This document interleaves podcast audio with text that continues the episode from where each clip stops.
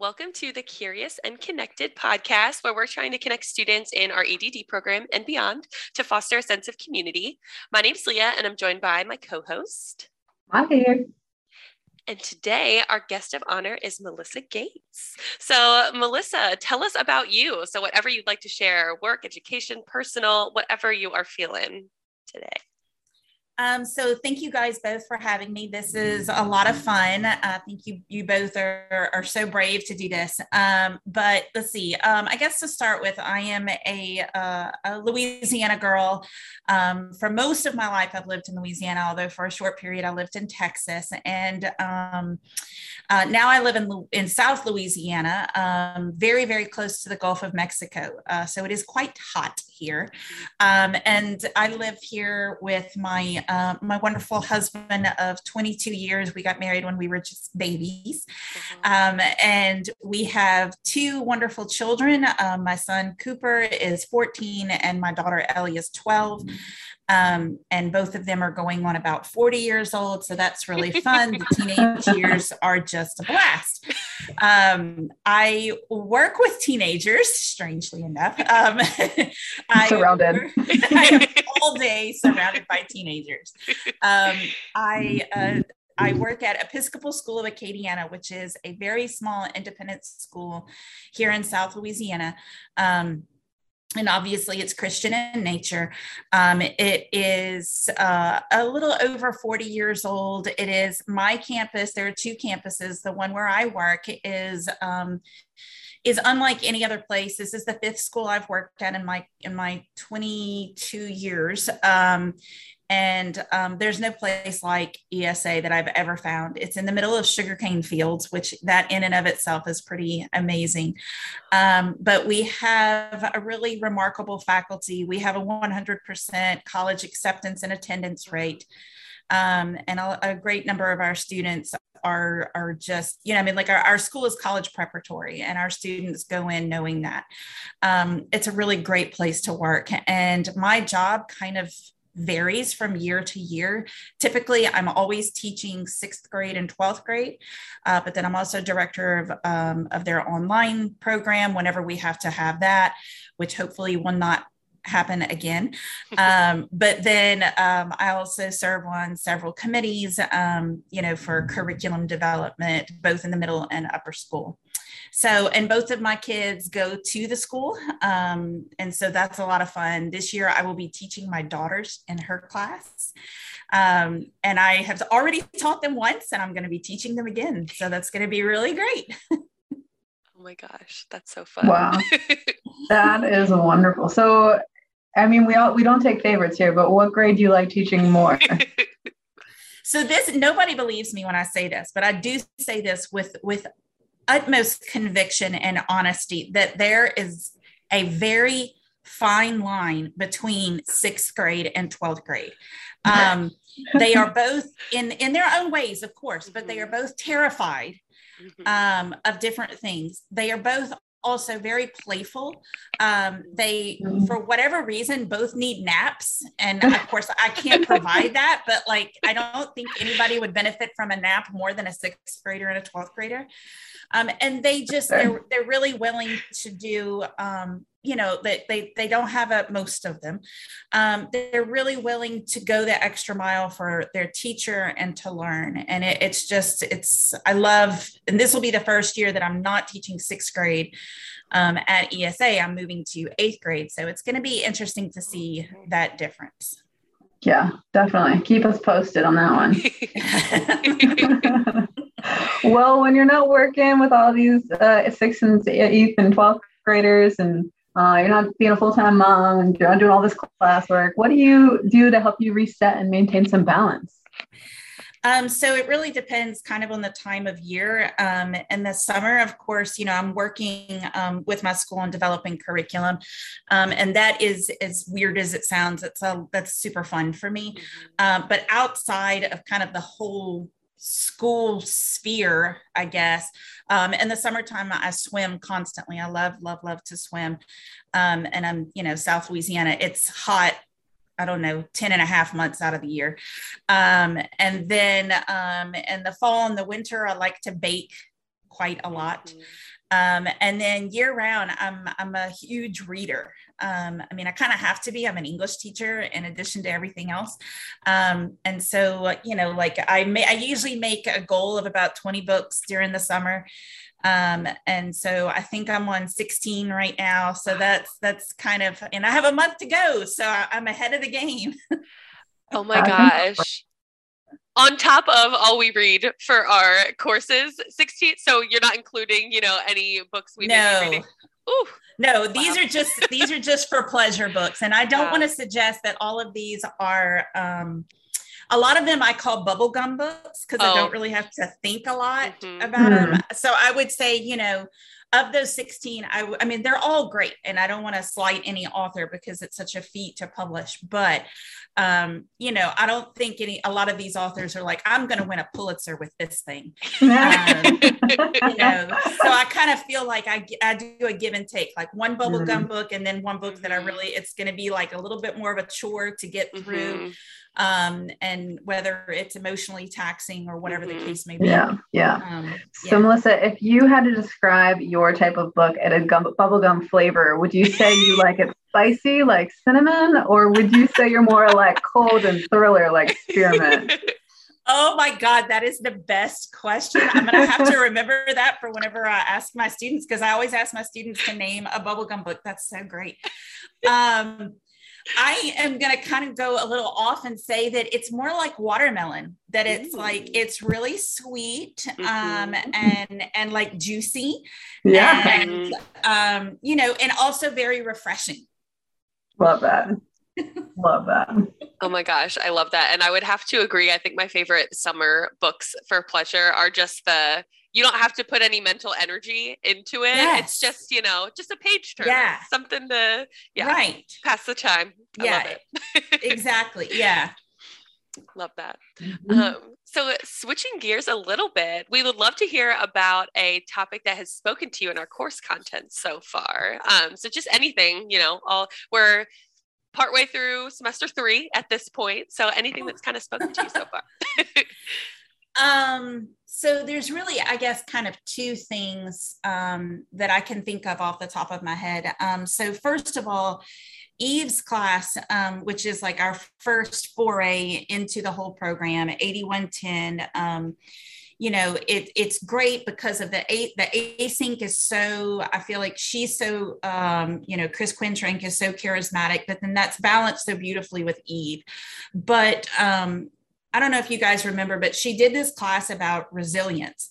And um, and it just it really spoke to me as an educator. And I mean, we've all gone through this in the past three years with the pandemic. But um, you know, she used that phrase "stay loose in the saddle." Do you you guys, if y'all remember, she used that phrase. And and when she said that, and then um, this past semester in the spring, she was a guest speaker for. I have a group of students called. Um, future ed or it's like a future educators um, and they're at my school and she was our guest speaker. She was very kind to volunteer to do that. And she had the same message to them about being resilient. And that's really kind of stuck with me about the core of an educator is really especially now is really about resilience. So that's kind of my number one. And the number two is in matt's 8130 class the i don't know why it was kind of such this aha moment but whenever i looked at in the past i looked at problems um, and solving these problems it was always kind of like a um, you know like i'm hitting a brick wall kind of thing. And and after learning about the the different frames the human resource frame the symbolic frame all of these things i said oh well i'm approaching the problem and solving the problem from a from the wrong frame. I'm not really identifying um, where does this problem seat itself? Is it a human resource problem a symbolic problem a political problem?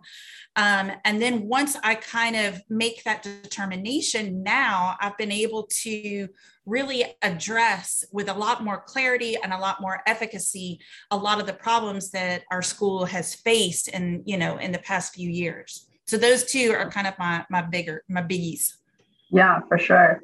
And I, I know for um, definitely on the organizational side, that's been super useful. Have you seen any, uh, you know, usefulness in your students who are a little bit younger than we usually talk about in the K through 12 space? Yes, I have. Um, so, you know, I mentioned the future educators, and and a lot of these kids, um, you know, this is just kind of sort of tangential to my own students. Um, you know, but these kids, they they're they're not as fully on board with teaching. They they're like we want to teach. We think but my god we see what is happening in the field of education. Is this what we would you know?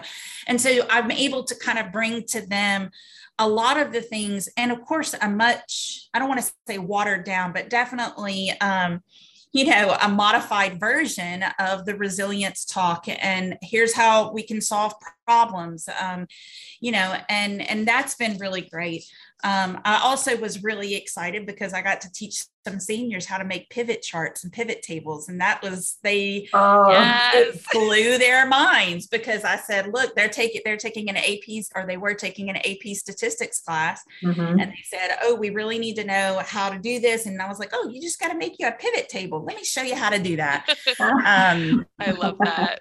So connections galore. Mm-hmm. For sure. I recently submitted uh, a nice report to my supervisor and I included slicers on my pivot table and oh, he was nice. very impressed. yeah. That's excellent. That's amazing. I uh, I think I'd have to still, you know, you know, catch up back on how to make those. I would need another uh, YouTube channel.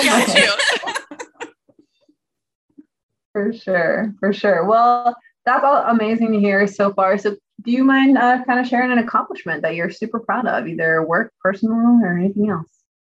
Sure. Um, so, you know, one of the things that, um, you know, like I, I, think I mentioned earlier, this is my fifth school that I'm at. Um, and um, I've I've left for schools for a variety of reasons. Um, you know, the first school I left because my husband was accepted into med school, and so we moved to Houston for that.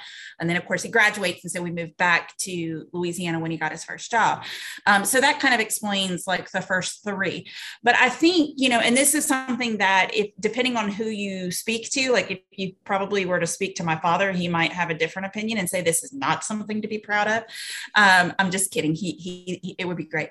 Um, but you know, I, I do not believe in staying in a job in which you are feeling like you're not making a difference and you're not mm-hmm. reaching your full satisfaction um, and, and sort of a feeling of accomplishment on a daily basis, as much as possible, anyway. Um, and if there's ever a place where you feel like you can make more of a difference, you can have more of an input, um, then, you know, you shouldn't feel beholden if at all possible if at all financially feasible or you know um, as far as like your family if it's feasible for them. You know um, there have been several times you know i left a private school to go to a public school because i didn't really not the current school private school i'm at a previous one um, because i had some disagreements with the way things were were being handled um, and then I left my previous public school to come to the school I'm at right now because I saw such an, a, a great opportunity to make a difference with curriculum um, and bringing forth this really rigorous but still enjoyable, hopefully enjoyable mm-hmm. uh, curriculum for um, for a huge array of ages. And so I know that's a weird thing, like oh, I jump from job to job and I'm super proud of it. Um, I know that's a weird thing perhaps this, but i think it's more about you know like i'm going to keep searching for the for that feeling of fulfillment. Um you know and and luckily i've been at the school i'm at right now for 10 years. And so i, I obviously feel like i'm still doing what i'm supposed to be doing what i was put here to do. We'll yeah. see if that stays. I love that. Yeah. I want to put like a huge exclamation point on that last point because that's just so you know wonderful to hear. I think a lot of us kind of stay in one place because we're like, ah, can't I don't I don't know what's on the other side of this, so I'm just gonna stick with the devil I know. Mm-hmm. Yes. Um, and I, I know we talk a lot in uh, at least in the in the PT world we we talk about there's three big P's out there that you're always thinking about when you're taking a job, which is like the place, the purpose, and the pay. Mm-hmm. And usually you can only get two out of those three P's. Yes. Uh, yeah. So, what would you say back to that? Would you say that it's possible to get all three? Uh, well, remember, I'm in education, so no. um, um, I mean, I definitely, there there are definite you know like uh, of course the pay of, of teaching is abysmal regardless where you are in the united states um, of course it's more abysmal in some places than it is in others um, i'm i'm extremely fortunate that the school i'm at right now um, even though it's an independent school, tries very hard to remain competitive with area public school pay for uh, their teachers. However, um, you know, there's still, of course, a lot of a long way to, to go there. But um, you know, I do think that you know the the place makes a huge determination. I think you're absolutely right, um, and and so I I kind of agree with that. That you, if you're going to say, especially in education, you're probably only going to get two out of those three. Yeah. Definitely. You can get two, you're in a good place. If yes. you get three, call me. yes. If I ever get to that that third, I'm gonna say, oh my God, oh I gotta call Monica right now. it can be done. Yes. Yeah. The unicorn has been found. Exactly. awesome. So I know it's I mean, none of us can predict the future or anything, but we all have goals and thoughts about what what is going to happen with our future. So, where would you see yourself in five or ten years after completing the LLO program? So this is um, this one is kind of like a it's such an abstract, of course it is such an abstract question, um, and and it's one that and I'm sure you guys get this all the time in the program. You get asked this, but I mean, I know I get family, friends, colleagues, uh, parents of my students why are you doing this program? You know oh you must want to be a principal. No. Um, that is not no. Like we have a you know i'm really close to two state one is lsu which eh. uh, but anyway and and they they have they both have educational leadership programs. So why you know why what am i planning to do with one from vanderbilt? Well it's kind of a loftier goal. Um, so you know if you ask anybody what do you think of when you think of Louisiana, South Louisiana in particular in the summer? It's hot and there's hurricanes. Mm-hmm. Um, and so um, if you guys, you know, if you watch, if you've watched the news after we've had a hurricane decimate a town um, or an entire parish, because of course we're weird, we don't have counties, we have parishes. Mm-hmm. Um, then you know, you know, it's of course we we always want to address um, uh, kind of triage food and and and medical needs. Well the kind of very close runner up to that is education needs. Um, and that's often really falling between or has fallen between the cracks where um, you know we have students who for literal weeks at a time have no access to education. And so when we're talking about um, a racial disparity when we're talking about um, you know the, the the class divide it mm. becomes monumentally greater in places like louisiana mississippi south texas where we mm-hmm. are so affected by these hurricanes and a lot of people think oh it's the infrastructure that's the most affected and it is but then there's so many other things that are connected to that infrastructure and education is one so that's a really long way of saying in five to ten years that's what I want to be tackling is how can I work with the, the state of Louisiana, Department of Education, um, how can I work with uh, Red Cross in order to better and, and more quickly address the education needs of those students that are affected by hurricanes. Wow. Yeah, 1000%. So, you know, Department of Education in Louisiana, you've got Melissa Gates' number. we'll put her overlay attached. you know, we got we got good things going on here. So, as a great last follow up question, uh, you know, going along those lines, what does leadership either mean to you, or what does your ideal leader look like? Um. So this is this is kind of a an interesting question, and I'll tell you why I think it's interesting. Um, last night I went to kind of a, a, ladies, you know, like wine and cheese sort of party. Um, and and this is a group of women that I work with. They know me very, very, very, very well. Um, and you know, I said something about, you know, I'm going to, you know, this is what I'm planning. Basically, what I just told you guys, this is what I'm planning to do in several years. Mm-hmm. And one of them said, But what about your problem with authority, Melissa? Wow. Um, which is, like I say, when, when I say they know me, they really know me. Um, and I do. I have had bosses in the past who have told me that I have pretty clear problems of authority. Mm-hmm. And I don't think it's that, of course, I'm going to disagree with that to an extent, but, um, but I think it's that I have, because I've worked at five different schools, I have been um, surrounded by both people who I think are um, inherently strong, amazing leaders, um, and would be in any field education or other. Um, and then I've been surrounded by some who um, are really not.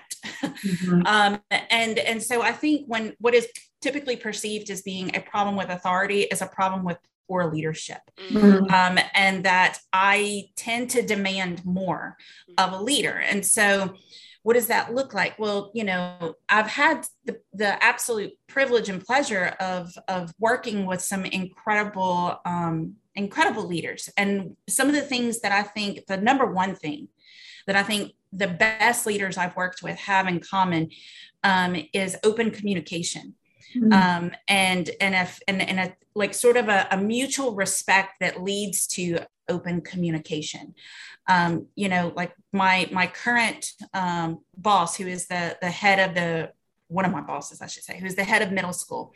Um, she is, in all senses, in all sense of the word, she is an incredible leader. Uh, mm-hmm. Uh, she is forthcoming. She, you know, she says things even if you know she knows it's going to hurt feelings, ruffle feathers, if it's for the betterment of the school, the student body in the school. Mm-hmm. And having those difficult conversations, having open and honest communication, that to me is the core of a good leader. Everything else, like, are you organized? Good for you. You know, there's an app for that. Um, you know um all are you are you a people person are you extroverted well that that doesn't necessarily i've had bosses who were introverted and they're still wonderful bosses.